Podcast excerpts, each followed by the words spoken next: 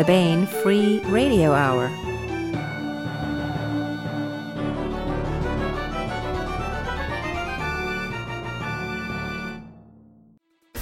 On the podcast, I was informed by myself yesterday that time travel is indeed possible.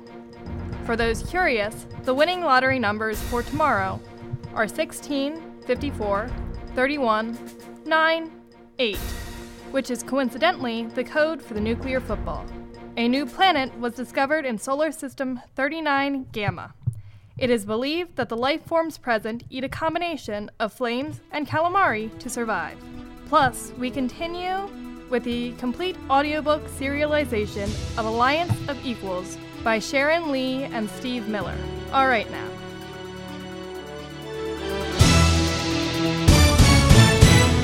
Welcome to the Baen Free Radio Hour podcast. It's an honor to have you along. I'm Baen intern Jonathan Grobert, and I'm joined today by my fellow explorer and intern, Ellie Heilman from Elon University. Today, first, say hello, Ellie. Hello. Today, we have been sent to Mars to complete our duties of mapping out the star systems as far away as possible from Tony Daniel, who has allowed us to take a break from the rack. On the plus side, I am now two inches taller and on Mars.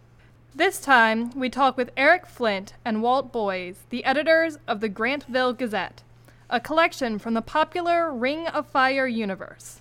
After an inexplicable cosmic disturbance sends a West Virginia mining town to the middle of the Thirty Years' War, history changes forever. In addition, we are joined by authors in the collection Bjorn Hasseler, Caroline Palmer, Gorg Huff, Griffin Barber, Paula Goodlett, Robert Waters, and Virginia DeMarce. And we continue with the complete audiobook serialization of Sharon Lee and Steve Miller's Liaden Universe novel Alliance of Equals. But first, here's the news.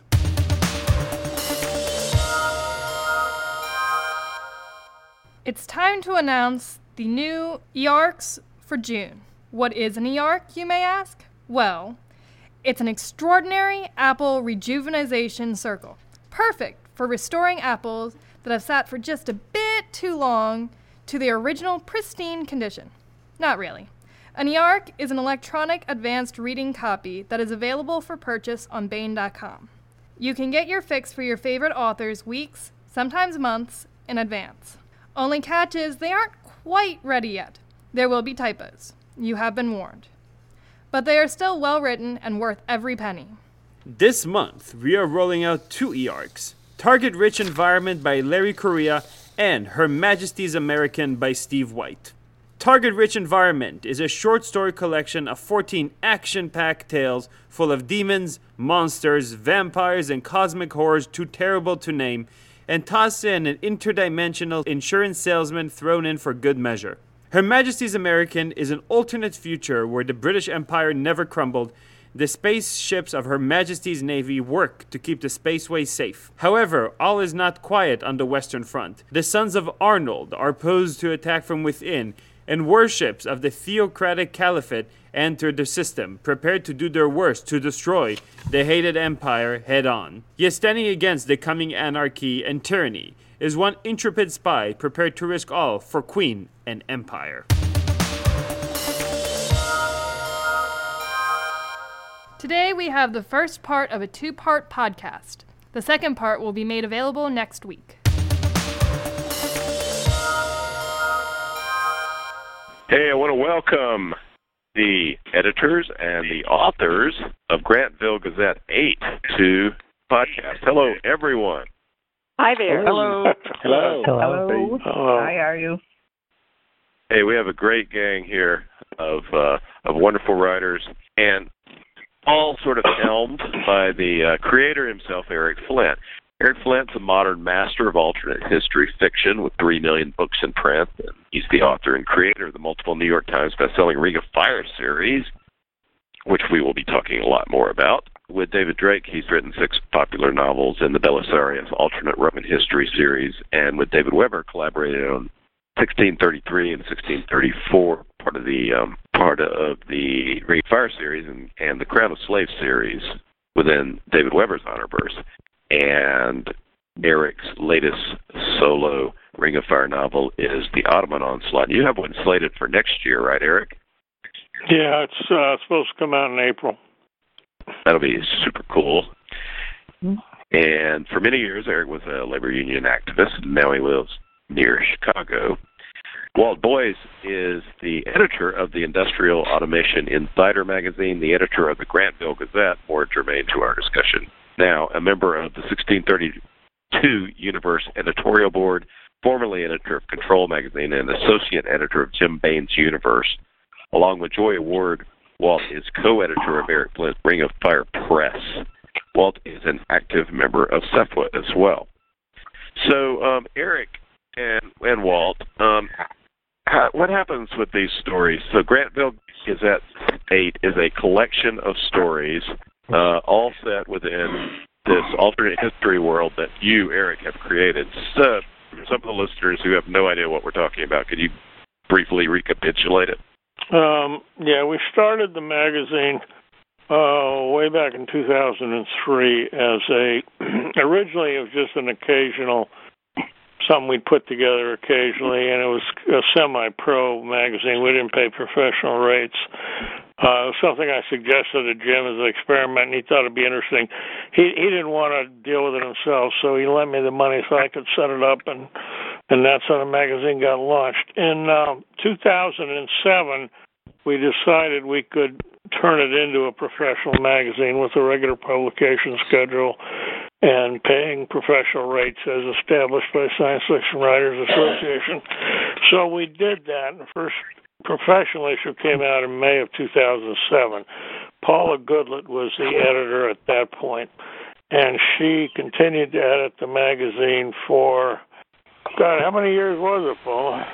Total well, about ten, uh, but I started back with Gazette three. Yeah. Don't ask me the years because it's been a while. Yeah. So Paul edited it for many years, and then she basically, you know, got tired of it. Uh, editing is is tire, tiring work, and besides she wanted to concentrate more on her own writing. So uh, she stepped back, uh, stepped down as the editor, and I asked Walt to take it over, and he did. That was about what, Walt, three years ago, two years yeah, ago, about yeah, three years ago. um, we started what Jim Baen did was he thought it'd be an interesting experiment to publish the first issue of the magazine as an actual paperback to see what would happen. So we did that, and it sold quite well. So we continued doing it, except that the next uh, magazine, uh, which was Grantville Gazette 2, was started went out in hardcover first, uh, and it it did quite well. Uh, we did gazettes one, two, three, and four, which were simply directly taking the magazine issue and turning it into a book. Uh, once we got through four, however, we realized this wasn't going to work because the magazine was just steaming ahead much, much faster than the books could be published. So, starting with Gazette 5, we shifted to a different format, which is the more traditional best of format. And from that issue on, 5, 6, 7, and 8, and it'll continue uh, like this. What happens is that we select stories from about 10 to 15 issues of a magazine and put those together as an anthology. Um, that's the system we use now.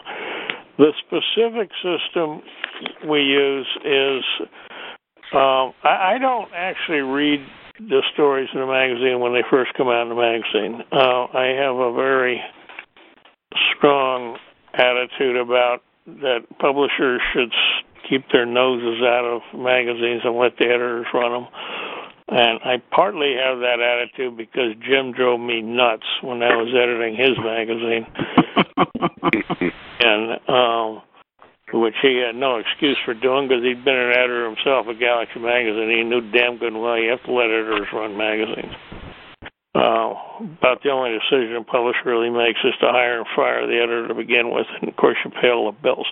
Anyway, so when it came time to put together Grantville Gazette 8, Uh, I asked Walt and Joy. The two of them, Joy's not directly connected with the magazine, but in practice, um, she and Walt are the two co-editors of Ring of Fire Press. So the two of them went through the stories in the 15 issues we were going to pick from, and I don't recall offhand which issues those were. Uh, and they selected out of it a initial, uh, I don't know what you'd call it, initial cut, we'll call it, of about twice as many stories as we were going to wind up with. And then I read them, and consulting with them, I made the final decision on which stories would go into the actual anthology itself. And that's actually the first time I see the stories as a rule, is when I together the paper anthologies. Um, did I overlook anything, Walt? Um, only that I couldn't do the Gazette at all without Bjorn Hasseler, who is the managing editor. And uh, and and you're right, Joy Ward did an awful lot of work picking the original complement of stories. Now, could we take a step back momentarily and I just want Eric to say again how this amazing sort of community of of really good writers, not not uh, I mean it's fanfic in a way, but it's also high quality stuff. Um, how this evolved, not too you know I don't I don't want to get into a huge history of it. We've done that before on the podcast, but um, it's still it's fascinating how these these talented people you got them to write in your world, Eric. How did this happen? And it's not really your world anymore, is it? In a way. Uh, no, it's it's it's it's really very much. It is in the sense that if a, I'm the final arbiter if a decision needs to be made, but that actually quite rarely happens. It's become a very collective enterprise. I, just so people understand how unusual that is, this is, this is, to the best of my knowledge, the only successful professional magazine ever, not just science fiction in any genre, that's based purely on a literary property. Uh, there have been magazines that have gone on for a number of issues based on media properties. Uh, there was a magazine called The Man from Uncle, uh, you know, Star Trek, Star Wars, all those. Mm-hmm. But the, this is purely based on a literary, and it's now been professionally published for 11 years, and it's chugging right along. It's a profitable. This never happened that I know of, and nobody I ever talked to can think of any other example anywhere. Um, I think it's the largest shared world universe um, in print ever. I think that's quite possibly true. Um, and what makes it especially unusual is that normally what the way shared universes work is is everybody uses the same setting, but the stories don't interlock with connect with each other much. Um, they tend to each author tends to have a bailiwick, so to speak, within a common setting, but the the storylines of each work don't really interact with each other much. That's not at all true with the uh, Ring of Fire series. Um, characters will first be. Uh, I once did an example using a character that Virginia first introduced. Um, I think it was Minnie Hugelmair, and um, you know, I just showed how it wove in and out. Something she'd write, something I'd write, something we write together. Um, that's kind of how it works, and and um, I think what happens is partly I think we do attract um, aspiring writers who who have some real talent, but the other thing that happens is because of the way we edit the magazine, it it's it actually functions as a writer's workshop at the same time as a magazine.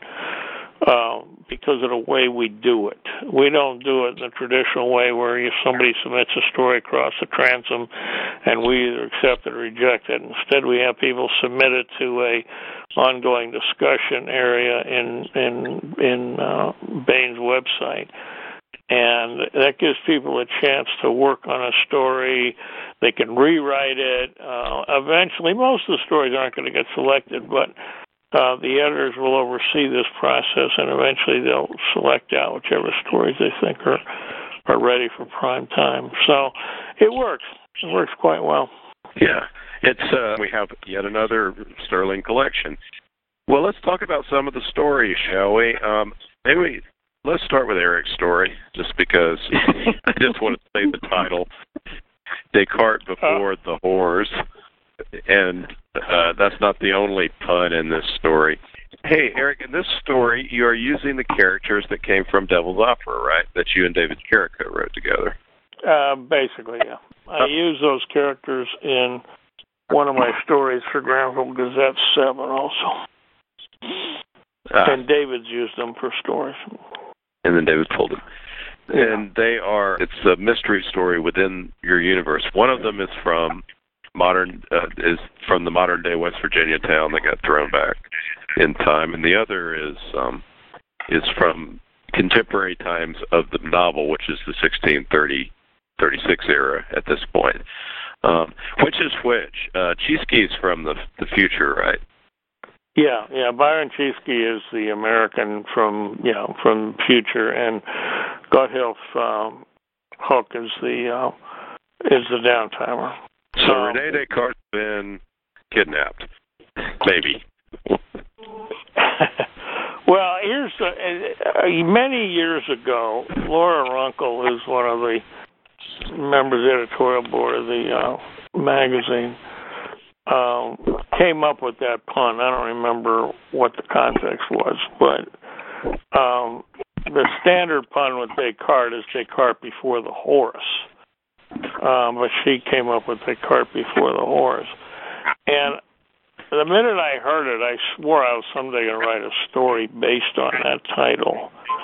Um, and I finally decided to do it that story is kind of as a purely literary exercise it's actually pretty impressive because the plot pivots around five puns uh, every possible pun I could think of uh, that that had the same you know Descartes before um, and that's actually pretty tricky uh, making a plot work that you have to build around puns rather than the internal logic of the story itself. Uh, I was pleased with how it turned out. I mean, it's kind of lighthearted, but um, it's yeah, it's a detective story. Rene Descartes, eh, you know, was alive at the time, but he wasn't famous yet. Um, he was just on the verge of starting um, publishing the books that would eventually make him one of the most famous philosophers of all time. So he's unknown at the time to downtimers, but of course, the, the uptimers, the Americans, know exactly who he is because even in West Virginia, in a small town West Virginia, Rene Descartes is going to be in a jillion books, and so that creates a kind of discord, or I don't know what you call it, a kind of disjunction of perception. And in the story, you find that downtimers like, "What is the big deal about this guy anyway?" Um, anyway, he gets kidnapped.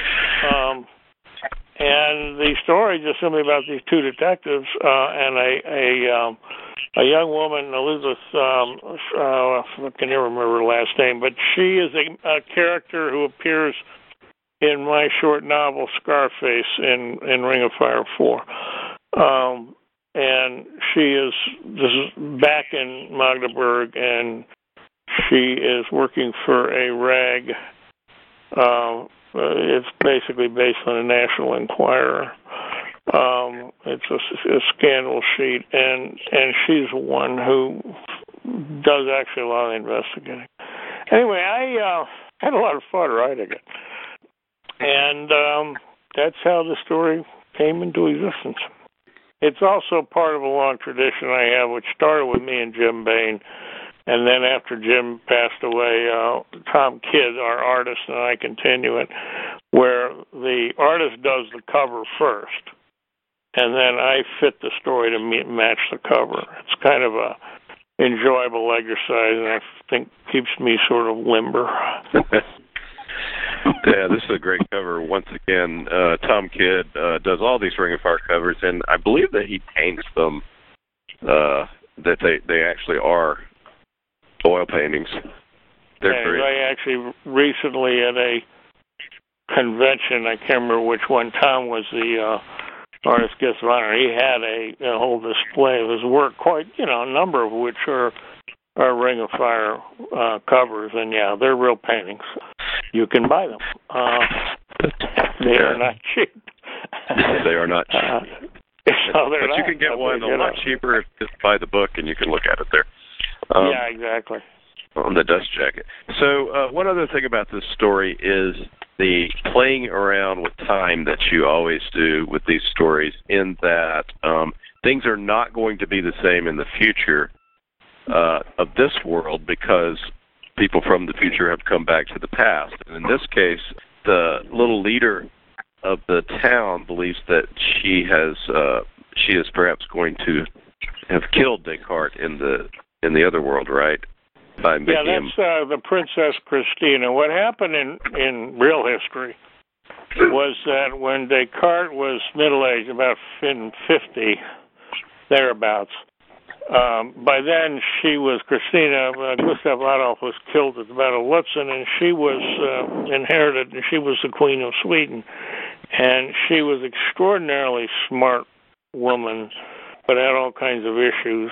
Um, and she invited Descartes to come move to Stockholm, and because she wanted basically to be tutored by, you know, a great philosopher. And he accepted because it was kind of an all expenses paid, you know. I mean, it made it gave him a living. The problem was that she insisted on him meeting her at five in the morning, and he would often have to, you know, walk through the Swedish winter in order to, you know, get to the palace, and that's usually blamed for the fact that he came down pneumonia. Now, whether it's actually what caused the pneumonia or not, who the hell knows?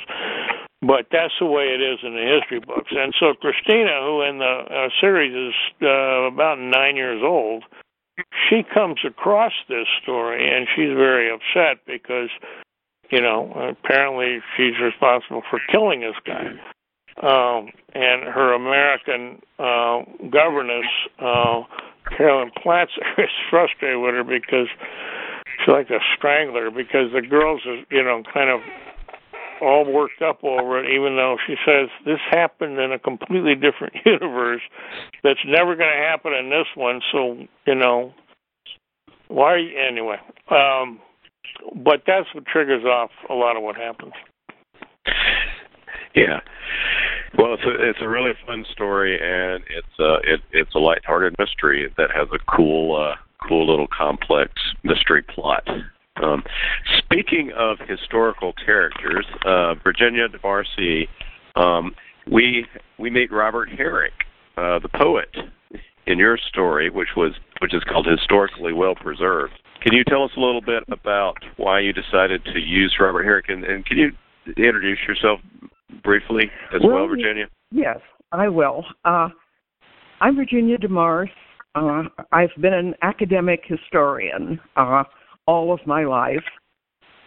This particular story was a great deal of fun because, in a way, it was homage to a few years when I was dealing with children at home and was only working part time as a kind of general gopher for the National Conference of State Historic Preservation Officers, in the context of which I became reasonably well acquainted and frustrated with many people devoted to the cause of historic preservation.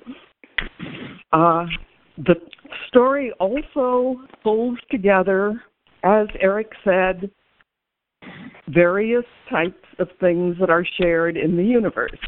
It features Veleda Riddle, who was prominent in our collection of Brillo stories that Paula Goodlett invented. I borrowed the two Englishmen from Kerryn Offord's uh, story about getting smallpox vaccine out of England.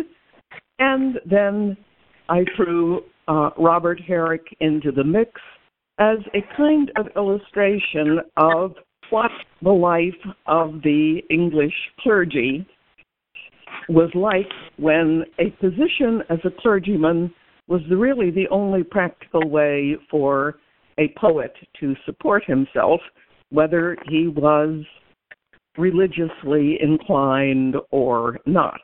So basically, I took elements from a variety of things and threw them into the stew on the issue of getting a some kind of quasi permanent Episcopalian clergyman in Grantville, spearheaded by the Veleda Riddle, the only kamikaze Episcopalian in the United States, which Grantville happened to transfer back.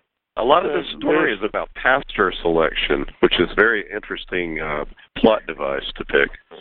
Well, Uh, Bjorn Hasseler manages to write stories about biblical text interpretation. I don't see why this would be any odder. What were you going to say, Eric? I'm sorry. Well, I, there's the, the interconnections are more complex even than this because um, I had two motives in picking a story. Uh, one is it's a good story. The other, though, was uh, more selfish.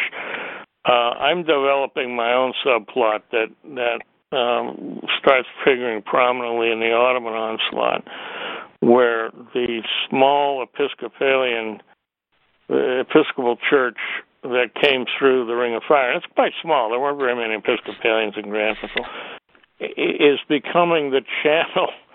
It, it's the church that Gretchen Richter chose to belong to when when Gustav Adolf basically uh, gave her kind of an ultimatum, saying, you know, you, you know, if you're going to be governor of Saxony, you have to belong to some religion, because I'm, I'm damn well not going to have, you know, a governor who's, you know, who's not affiliated with some denomination. And she was raised a Catholic, but for reasons that go back into the story, she's she's um, disaffected with the Catholic Church. And but on the other hand, she's not very fond of most Protestant churches. And Episcopalians sort of come the closest to keeping a lot of the Catholic tradition she likes without being Catholic. So she converts and becomes an Episcopalian. Well, this puts what Virginia described as samurai Episcopalianism on steroids. And it's going to be, I think, quite entertaining to see how the Episcopal Church evolves in, especially in Saxony and, and then in Silesia, as a church that is very, very, very unlike the uh, Episcopal Church that people think of. Um, so anyway, that's part of the reason I, I, brought the story in because uh, uh, it gives some of the, it provides some of the background, some of the things I'm doing. For bringing in Herrick, I just wanted to make a little bit of fun of those 17th century poets who had damsels dancing daintily on dewdrops in the spring.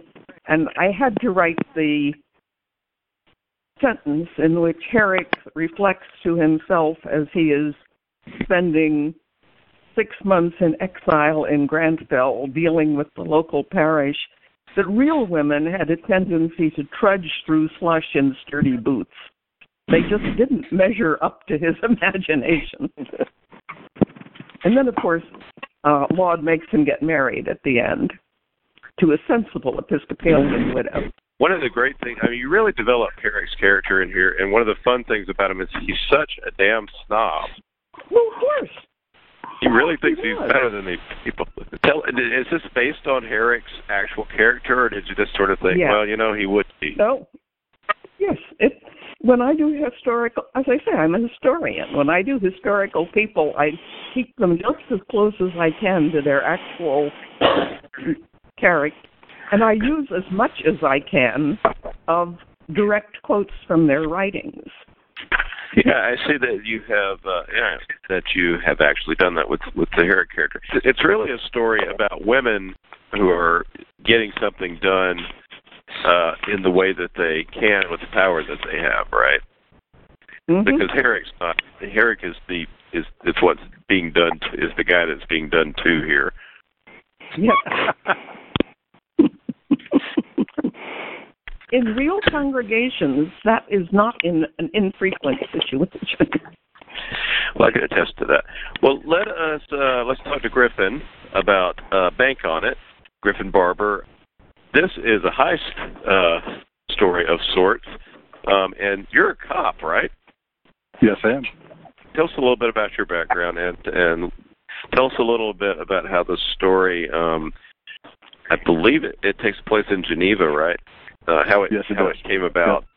Well, I uh, I happened to spend uh, part of my youth in Geneva, Switzerland, um, and uh, so that was kind of the write what you know aspect of it. Uh, yes, I've been a cop for uh, geez, 18 years now, um, and I wrote this story back when Paula Goodlett was uh, the, uh, the lead editor at uh, the uh, magazine, and she was gracious enough to accept it. But uh, the kind of the funny thing about how it all came about was I. Uh, uh, is kind of how people get um, brought in. It's now to its third and fourth generation of uh, of uh, uh, degrees of separation from Eric. So uh, I met Chuck Gannon at uh, World Fantasy about seven or eight years ago.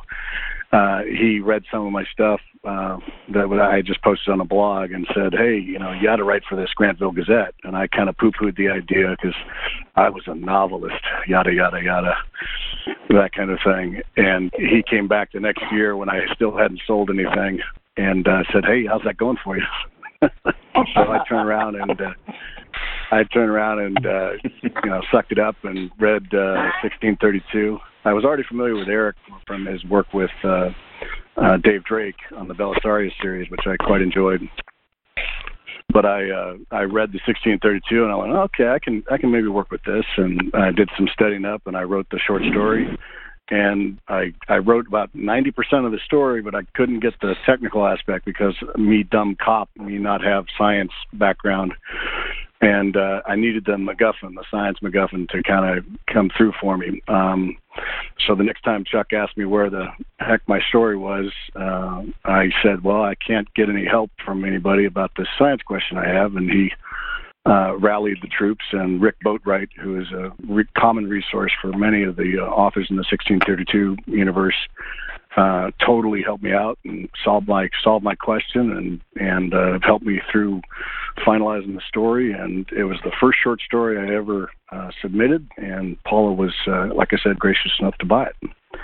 So, and then I shortly after that, I I made my second, third, and fourth sales um, to the Grantville Gazette and qualified for SFWA and. Then I got a novel with Eric, uh, 1636 Mission of the.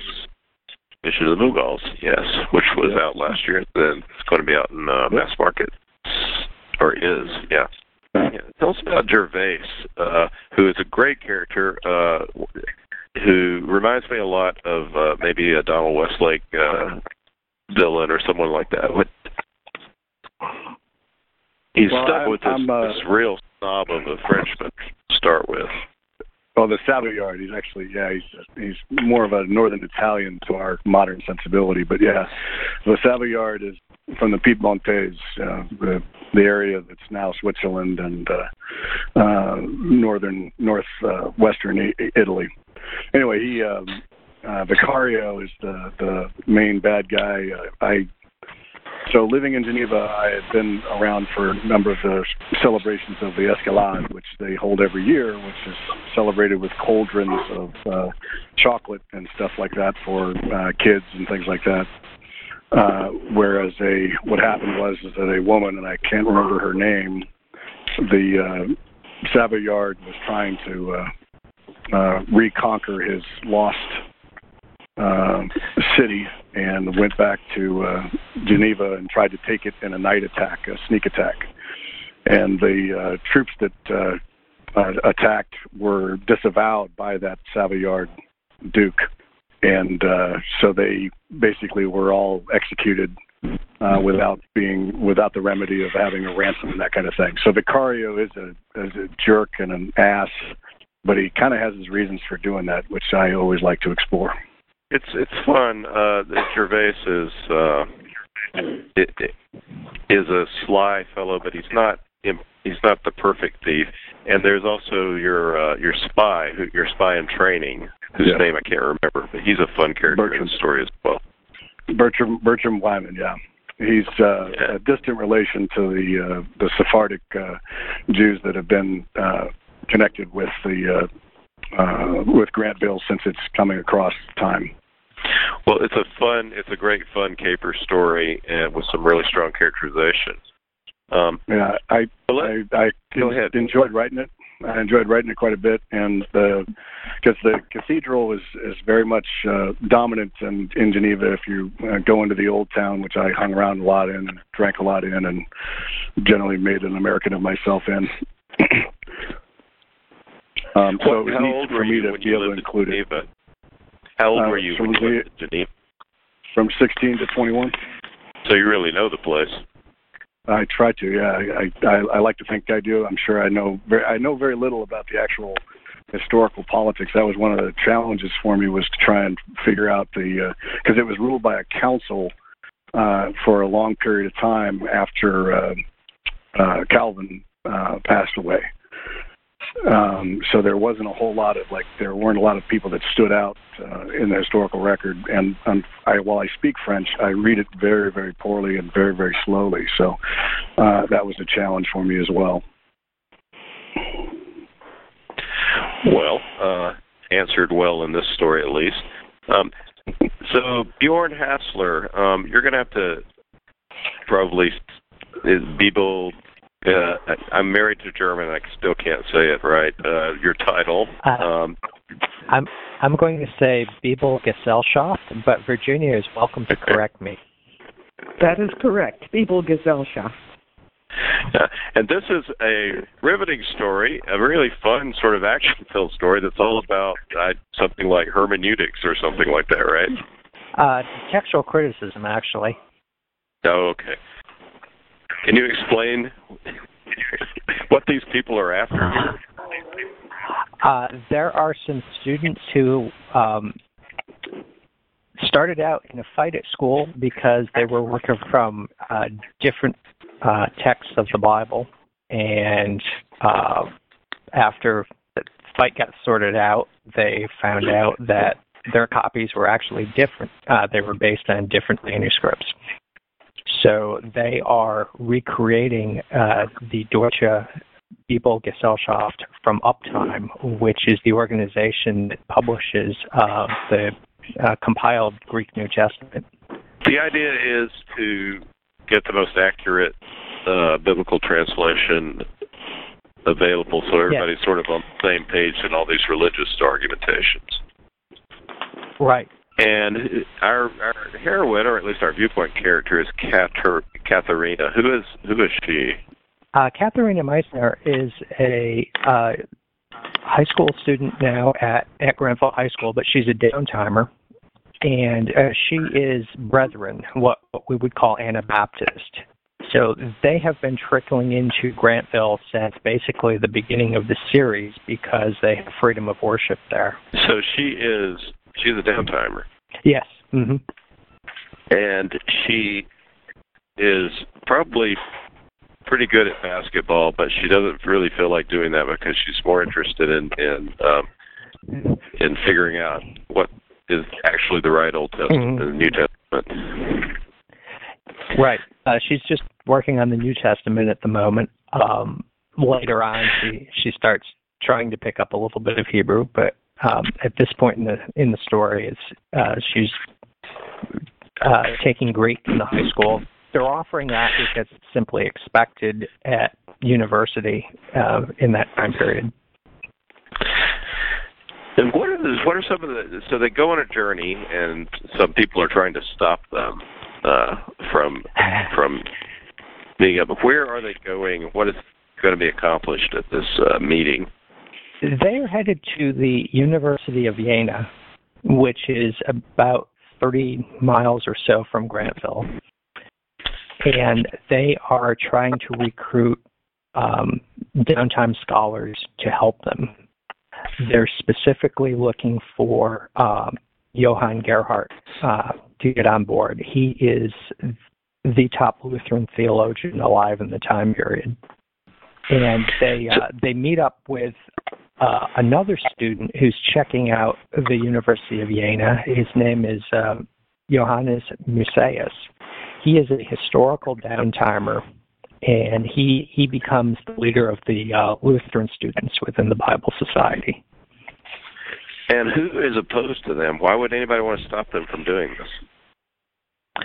Well, uh, we were talking about borrowing characters. I borrowed uh, Pastor Holtz from Virginia, and Holt has been the leader of a very hyper orthodox faction of Lutherans uh, within Grantville, um, all downtimers.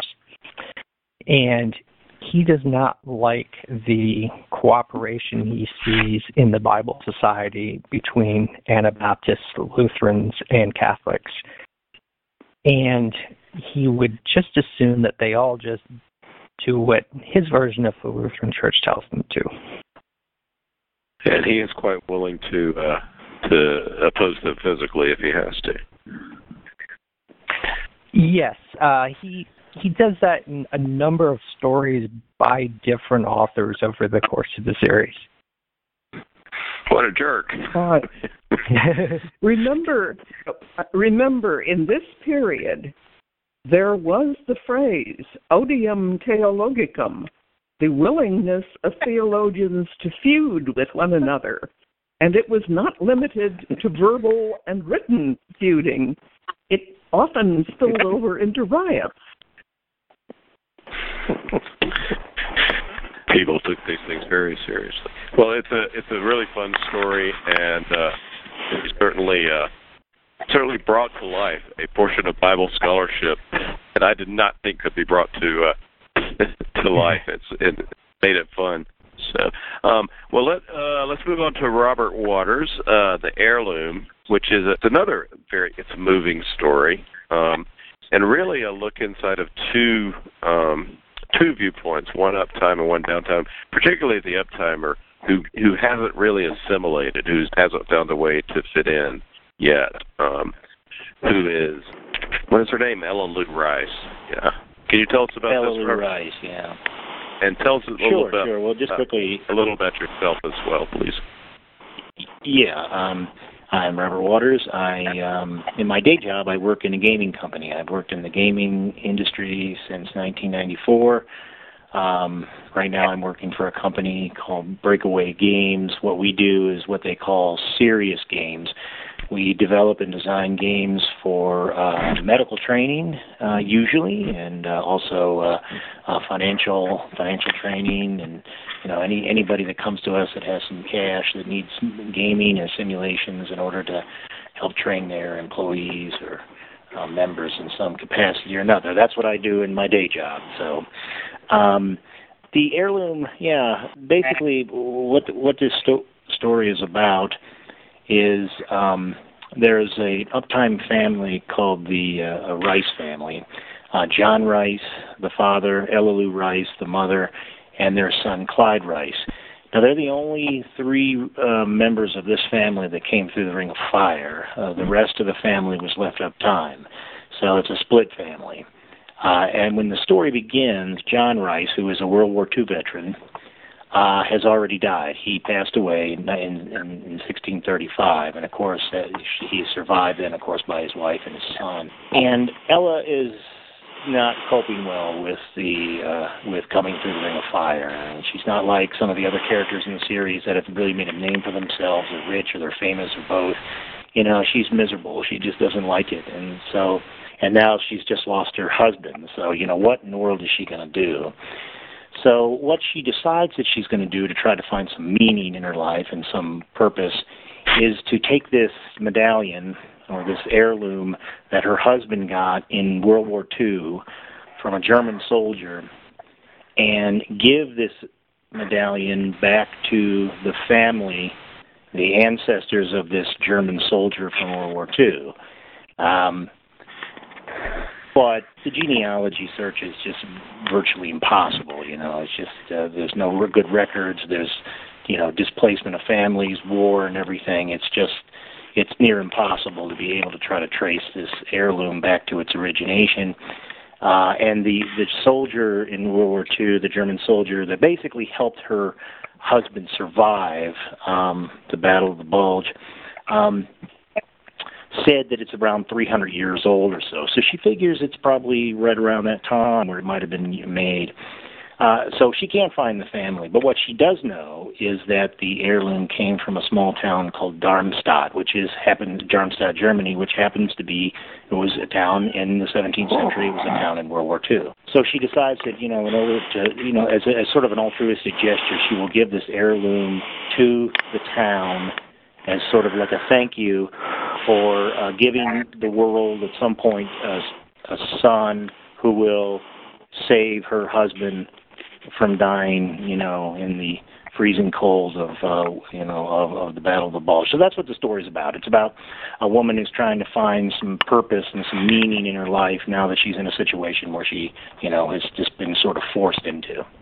You know we've gotten these great stories about kind of loser uptimers like bernie um who uh, Paula and Gorg write about, who who really transformed their lives when they got this sort of second chance by being thrown back into the past. But she she hasn't quite done that. She got cut off from her family, right? I mean, she's she's felt unmoored. Yeah, um, yeah. Like I said, um, a, a, a larger, the largest, most of her family was left up time. I mean, they just they do it just a total uh, shock to them. It's a cultural shock, and she's you know she's she's an elderly lady. She's in her seventies. You know she's pushing close to eighty, I think herself, and so you know she's just she's not going to get used to it. You know, it's just not something that is just going to be able to just go right in and just do it. She misses CNN. She misses the uptime amenities. She misses them all. She misses all these things, but she's stuck. You know, and just like everyone else that came through the Ring of Fire, and they've got to find some way to cope with the situation and that's what she does she she tries to and so she she you know she takes this amulet or this medallion to the the town to to try to find some peace um uh yeah. you know with the situation now, there's some really cool World War II uh, battle scenes in this as well because she is recounting or or remembering what her husband has told her about what's good. Did you do some research on this as well? It's kind of cool that that you guys can work in other histories as well. Well, yeah, I was. That was one of the parts that it was a little, uh, to me, kind of a little tricky in how to structure the story so that I could jump between times because I, because I start they start the story in 1626 actually prior to the Ring of Fire, and then I jump into the, you know, I guess our modern time or the current age, which is the 1630 five, and then I jump ahead of time, like you say, when she Lou is recounting the story that her husband tells about meeting this German soldier, and so I had to. It was it was a, a challenge, a bit of a challenge to try to uh, jump from time to time to time and try to make it all work. And uh, it just so happens that around the time that I was thinking about writing this story, um, I happened to be watching the uh, HBO show Band of Brothers and there are two episodes of that um, series that are in uh, the Ardennes, and uh, a lot of foxholes, a lot of coals, a lot, a lot, of death and misery. And I thought to myself, this might be an interesting place to see if I could put a story. Actually, to tell you the truth, the story was inspired by reading 1635, The Bavarian Crisis there's a scene in that book where um, Mary Simpson, I believe it is, is sort of thinking back or reflecting on her life as the wife of a naval officer. And to me, it was very touching and, and very honest, sort of a, uh, an introspection. And I thought to myself, well, there's got to be other ladies, uh, uptimers who have come through who might be able to find some kind of have that kind of relationship or a moment with with their um as being you know the wife of a of an officer or a soldier so that's really where the germ of the story began yeah well it's a it's a really touching and uh and and moving and it's got a, a really cool finish to it as well um yeah, I don't want to spoil and, that. We don't want to. no, no, no, no. Uh, but but it's it's excellent uh, excellent work. That was the first part of a two part interview. The next part will be available next week. This is another entry in Alliance of Equals, a Liaden Universe novel by Sharon Lee and Steve Miller.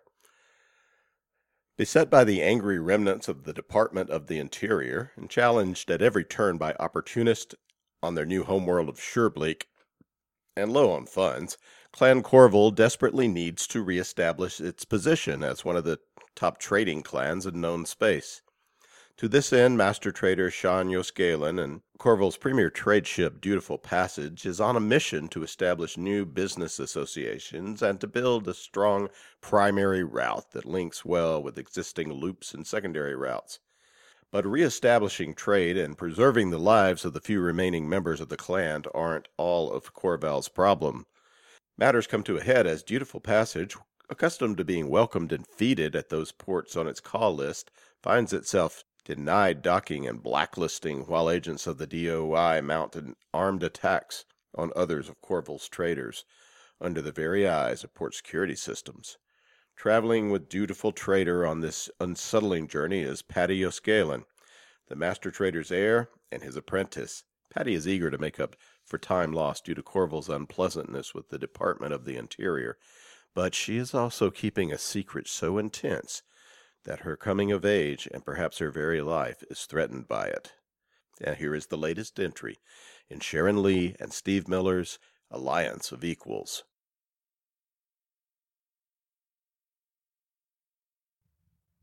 Padi hunched under her bowl, shivering and sick.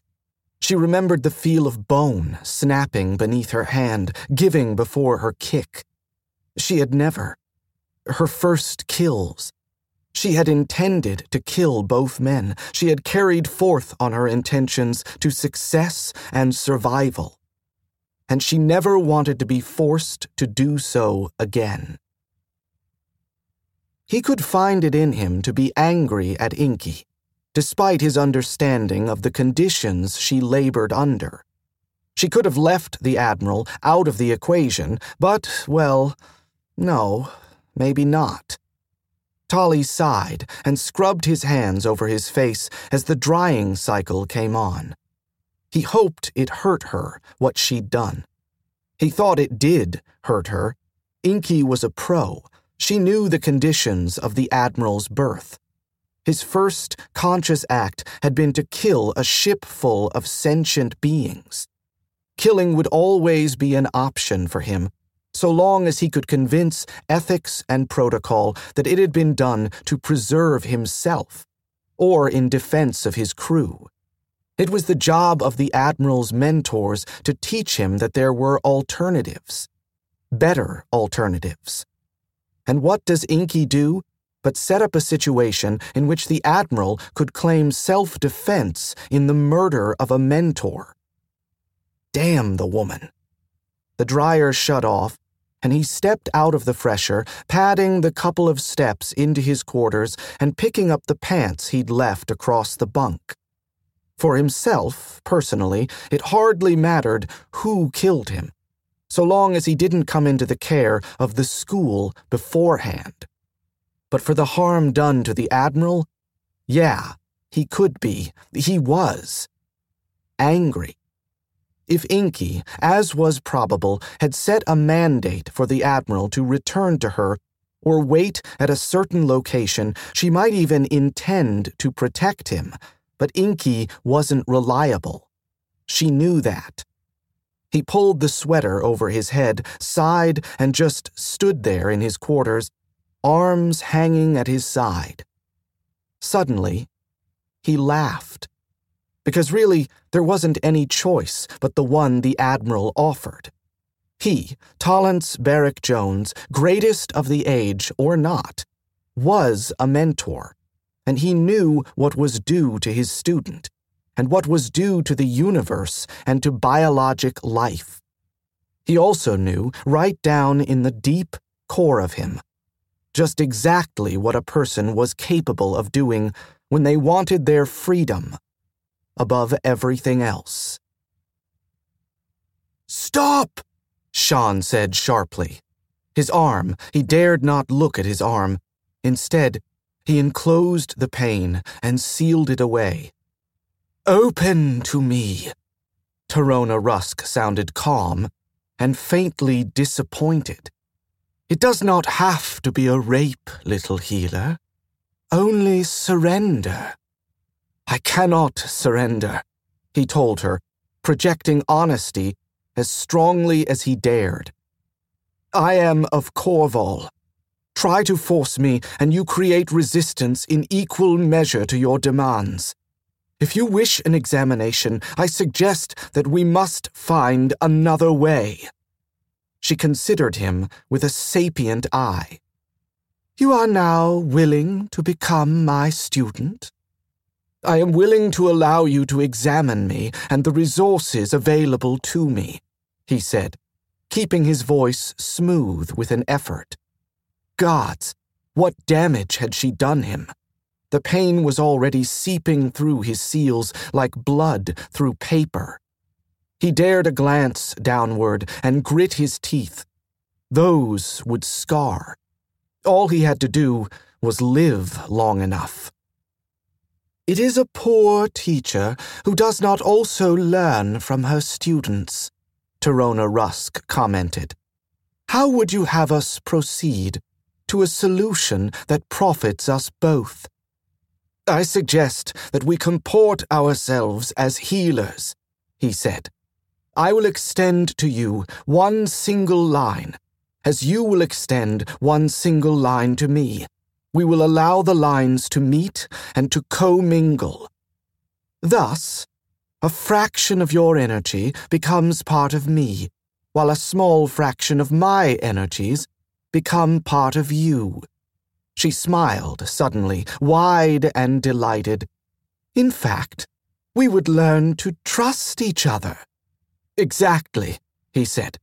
Once trust is established, and we know each other a little better, an examination, even an intervention, may go forth. I commend you. This is a valuable suggestion for you know that I would have you trust me above all things. He bowed his head slightly and let her read meekness in him, and a certain well hid awe of herself. We shall make this attempt, she announced. I extend the grace of goodwill to my newest student. He saw it, with inner eyes, a cobalt thread chaste and demure. Gently, he extended his own thread, also demure, and perhaps a little inclined to waver. The energies met and mingled. He tasted steel and vinegar, shivered with her need to hold and possess. He heard her sigh as his thread reached her senses, tempting her with compliance and a sweet desire to obey. She was quick, very nearly, she was too quick. She jerked on her extended thread, but they were enwrapped now, and he had no wish to disengage. Treachery! She snapped. The lash came, striking his cheek this time, even as he thrust his will down the fragile linkage, past their joining point, and into the sear and tangled pattern of Torona Rusk. Brittle threads scratched and burned him. He ignored them, stretching his will wide, wide, wider than ever he had attempted, until at last he enclosed the whole sticky mass. Whereupon he snatched all of it, all of them, into heel space. The security guard is with the yos'Galan, the language was Liaden, the mode between comrades, perfectly audible to Padi's ears as she crouched beneath her bowl. And yet, said a second voice, we have two dead, efficiently so, and a suite that is empty of else. They had searched the suite. She had heard that too. It was rather inefficient, having to depend only on her ears. She would have liked to see this new pair of enemies, so that she might have identified them to port security. In fact, it came to her that, the bowl being her construction, she might modify it thus. Then it came to her that the bowl was not, precisely, her construction. It had felt to her as if she had reached out and snatched the very bowl from the table beside her bunk her thought some way stretching it until it was large enough to cover her. Or perhaps she had shrunk somehow in order to fit beneath. In any case, she told herself, you don't know enough. Best to stay hidden until they give up and go. However, they seemed in no hurry to go. She heard them moving about again, soft floofs that may have been cushions landing on the carpet after having been thrown from chairs, and if they thought she might be hiding behind the chair cushions, then they must be as stupid as the Department of the Interior. The halfling has abilities, the first voice said. It is the reason we are sent to find her, not merely because she is the yos'Galan's heir and may be used to control him. Padi drew a careful breath. We, however, do not have abilities, the second voice pointed out. How if the heir has already flown out the window? Flying is not so usual a thing, and the heir is young after all. Perhaps we might think of a more common subterfuge, such as any halfling might employ, hiding, for an instance. These people did not sound at all stupid, Padi thought, wrapping her arms around her knees. More the pity. Let us quarter the room, the first voice said, and see what we may find. The Dramliza will not be pleased if we do not bring the heir or her body. You recall what she did to El. You make an eloquent point. Let us, as you say, quarter the room.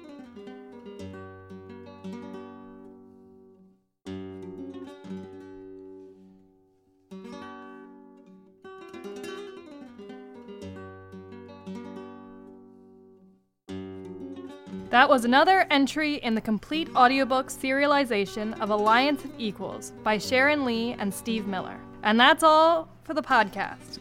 Thanks to Audible.com and to the podcast theme composer Ruth Jukowitz. And the complete breakdown of quantum mechanics across five solar systems, plus thanks, adoring fans, and maybe a parade to editors Eric Flint, Walt Boyes, and authors Bjorn Hasseler, Caroline Palmer, Gorg Huff, Griffin Barber, Paula Goodlett, Robert Waters, and Virginia DeMarce from the Grantville Gazette.